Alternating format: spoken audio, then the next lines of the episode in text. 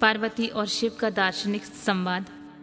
शिव का पार्वती को अपनी सेवा के लिए आज्ञा देना तथा पार्वती द्वारा भगवान की प्रतिदिन सेवा। भवानी ने कहा, योगिन, आपने तपस्वी होकर गिरिराज से यह क्या बात कर डाली प्रभु? आप ज्ञान विशारद हैं तो भी अपनी बात का उत्तर मुझसे सुनिए। शंभु, आप तप शक्ति से संपन्न होकर ही बड़ा भारी तप करते हैं। उस शक्ति के कारण ही आप महात्मा को तपस्या करने का विचार हुआ है। सभी कर्मों को करने की जो वह शक्ति है, उसे ही प्रकृति जानना चाहिए। प्रकृति से ही सबकी सृष्टि, पालन और सहार होते हैं। भगवान आप कौन हैं और सूक्ष्म प्रकृति क्या है? इसका विचार कीजिए। प्रकृति के बिना लिंग रूपी महेश्वर कैसे हो सकते हैं? आप सदा प्राणियों के लिए जो अर्चनीय, वंदनीय और चिंतनीय हैं वे प्रकृति के ही कारण हैं। इस बात को हृदय से विचार करके ही आपको जो कहना हो सब कहिए। ब्रह्मा जी कहते हैं, नारद, पार्वती के इस वचन को सुनकर महती लीला करने में लगे हुए प्रसन्नचित महेश्वर हँसते हुए बोले। महेश्वर ने कहा, मैं उत्कृष्ट तपस्या के द्वारा ही प्रकृति का नाश करता हूँ और तत्वतः प्रकृति रहित शंभु के रूप में ही स्थित होता हूँ। अतः सत्पुरुषों को कभी या कहीं प्रकृति का संग्रह नहीं करना चाहिए। लोकाचार से दूर और निर्विकार रहना चाहिए। नारद, जब शंभु ने लौकिक व्यवहार के अनुसार यह बात कही, तब काली मन ही मन हंसकर मधुर वाणी में बोली। काली ने कहा, कल्याणकारी प्रभु, योगिन, आपने जो बात कही है, क्या वह वाणी प्रकृति नहीं है? फिर आप उससे परे क्यों नहीं हो गए? क्यों प्रकृति का सहारा लेकर बोलने लगे? इन सब बातों को विचार करके तात्विक दृष्टि से जो यथार्थ बात हो, उसी को कहना चाहिए। यह सब कुछ सदा प्रकृति से बंधा हुआ है। इसलिए आपको ना तो बोलना चाहिए और ना कुछ करना चाहिए, क्योंकि कहना और करना सब व्यवहार प्राकृत ही है। आप अपनी बुद्धि से इसको समझिए। आप जो कुछ सुनते हैं, खाते हैं, देखते हैं और करते हैं, वह सब प्रकृति का ही कार्य है। झूठे वाद विवाद करना व्यर्थ है। प्रभु, शंभु यदि आप प्रकृति से परे हैं तो इस समय हिमवान पर्वत पर आप तपस्या किस लिए करते हैं? हर, प्रकृति ने आपको निगल लिया है। अतः आप अपने स्वरूप को ही नहीं जानते हैं, ईश। यदि आप अपने स्वरूप को जानते हैं तो किस लिए तप करते हैं? योगिन, मुझे आपके साथ वाद विवाद करने का क्या आवश्यकता है?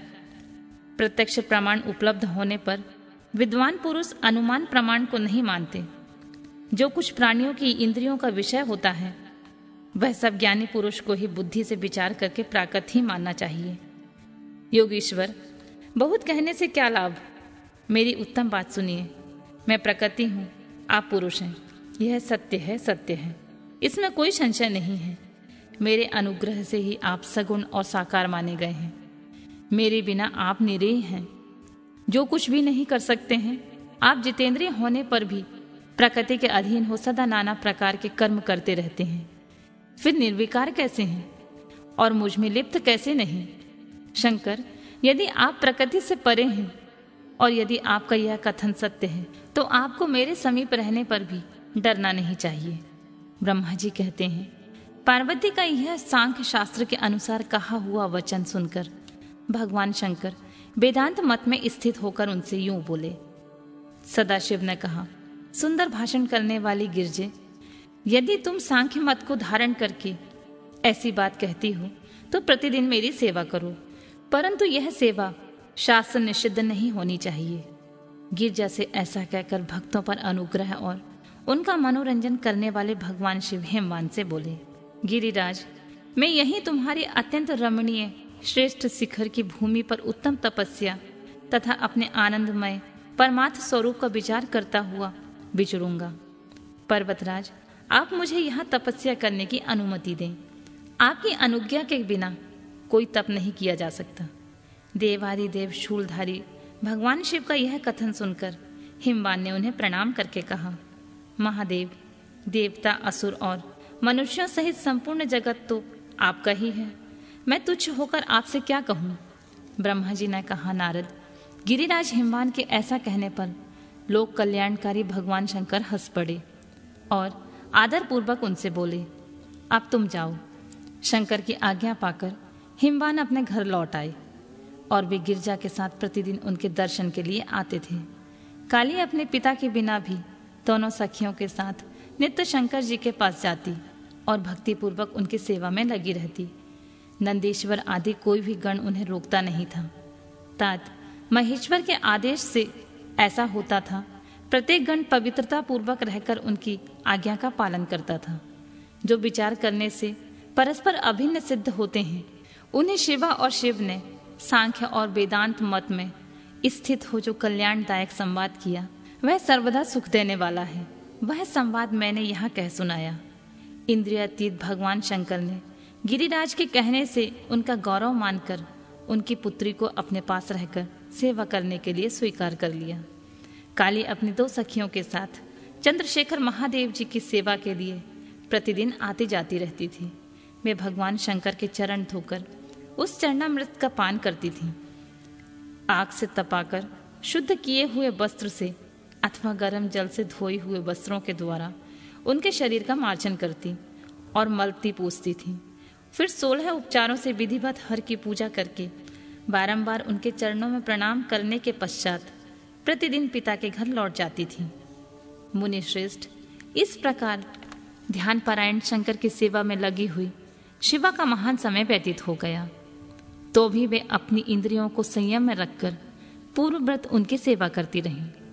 महादेव जी ने जब फिर उन्हें अपनी सेवा में नित्य तत्पर देखा, तथा वे दया से द्रवित हो उठे और इस प्रकार विचार करने लगे, यह काली जब तब श्रावत करेगी, तब इसमें गर्व का बीज नहीं रह जाएगा, तभी मैं इसका पारिग्रहण करूँगा।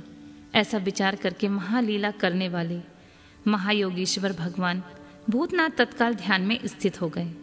मुने, परमात्मा शिव जब ध्यान में लग गए, तब उनके हृदय में दूसरी कोई चिंता नहीं रह गई।